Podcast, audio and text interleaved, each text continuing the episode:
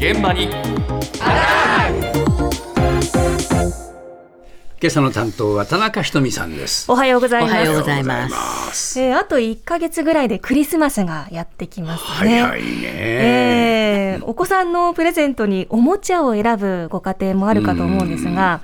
今日はそんなおもちゃを誤って飲み込んでしまう誤飲のリスクについて取材しました。そうですか。はい。まずは実際にそうした子供の治療経験もある、済生会横浜市南部病院の小児科医、田中文子さんに伺いました。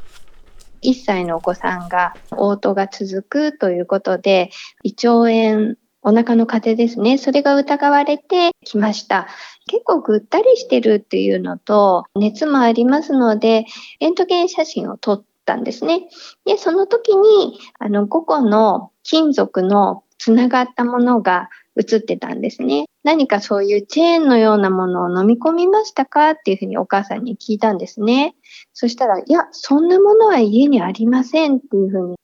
で、そこで気づいたのが、あ、これは一個一個の金属をが、あの、体の中で繋がったっていうふうに思ったんです。例えば一つは胃の中、で、それよりも3時間前に飲み込んだものは腸の中みたいに、時間差で飲み込んでいくと、あの、腸を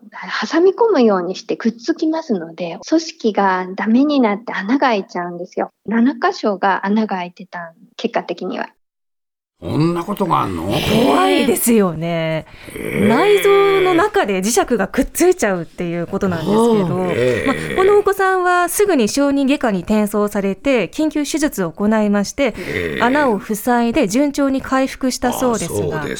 体の中で見えないので本当に怖い事故なんですよね。で今回の事例はネオジム磁石と呼ばれる強力な磁石を飲み込んでしまった事例で、ええ直径数ミリなんです。もうちっちゃいパチンコ玉みたいな形をしてまして、えそれが胃とか小腸とか大腸に複数点在していて、お互いが強い力で引き寄せられて、腸が壊死して穴が開いてしまったということなんです。ついちゃったの。くっついちゃったんですよ。あそうですか。はいええでこのネオジム磁石自体は実は身近なものにもたくさん使われていまして、ええ文房具ですとかインテリア用品などにも活用されているんですが、うんうん。おもちゃとして売っているものは数十個から数百個単位でマグネットセットとしてセット販売されているものもありましてこれが人気の商品なんですね。うん。ただ消費者庁によりますとこの同様の事例同様の磁石飲み込んでしまった事例は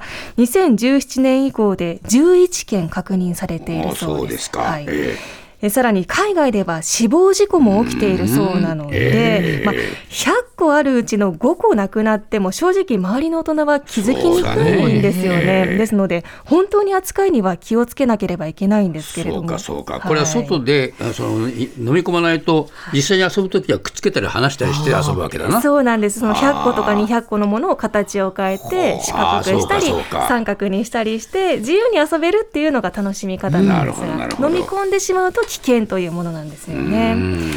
でしさらにですね磁石の他にも危険なおもちゃがあることを教えてくれました再び医師の田中さんに伺いました水で膨らむボールですね。観葉植物とか、あと水槽とかに入れて、赤とか黄色とか青とか、すごい綺麗な色のビー玉みたいな感じに膨らむんですけど、もともとがあの数ミリ台の小さな高吸水性ポリマーで、それをが水を含むと5倍とか10倍とか、ものによっては30倍ぐらい大きくなってしまう。で、あれも誤ってちょっと口に含んでしまって、それが腸の中で膨らんで、そうすると腸閉塞って言って、腸が詰まっちゃうんですね。で、こちらに関しては、さっきのマグネットと違って、レントゲン写真に映らないんですよね。金属ではないので。でも、応答してるけど、下痢がなくて、だんだんお腹が膨らんでくる。なんかこれは、おかしいねって言って、やっぱり手術をしてみたら、あの、綺麗な色のボールが見つかって、ええと思いましたね。はあ、レントゲンで映らないのも怖いな。そうなんですよ。マグネットと違って金属ではないので、レントゲンでは分かりにくいと。ですので、原因の特定にも時間がかかってしまう可能性が。そうだけど、これは子供は飲み込んじゃう可能性あるものだから、こういうものがおもちゃとして売られてていいものなのかってちょっと疑問にも思うよね。そこも大切な課題なんですが、えーこちらはですね水で膨らむおもちゃになります。うん。高吸水性樹脂という素材で作られているんですが、えー水をものすごく吸収します。30倍ぐらいになっちゃうって？そうなんですよ。それ怖いよなえーで、えーこちらも実は身近なもので使われていて、え例えば紙おむつの中に入っていたり、あそうですえか。えあとえー消臭剤、消臭ビーズってご存知ですかね。はい芳香剤などでは初めからゲル化させた状態で売っていたりするものななんです。るほど。で、おもちゃのものになると色をつけてカラフルにしてたりしますので、グミとか飴に似た見た目が似てるんですよね。ですのでお子さんは特に間違って口に入れてしまうことがあるそうです。ん。しかも最初は直径1.5センチの丸いボールが24時間で3倍とか4倍に膨らんでしまうこともありますので、結果的に腸が破裂してうん。腹膜炎を起こすなど、こちらも重症化する危険も伴うということそうなんです。なので食べた瞬間ではないんですよ。食べて数時間後に気持ち悪くなって嘔吐とかん。だんだから余計わかりにくいよね。そうなんですよね。なので時間差で次元爆弾みたいな感じなんですけれども、そこで先ほどご指摘あったように磁石や水で膨らむボールのおもちゃをこれをもう規制しようという動きも広がりつつあるんです。そうでしょうね。はいええー事故の注意喚起も行っている国民生活センターの商品テスト部鈴木かなさんに伺いました。今回、磁石製娯楽用品と吸水性合成樹脂製玩具が新たに販売が規制されることになりました。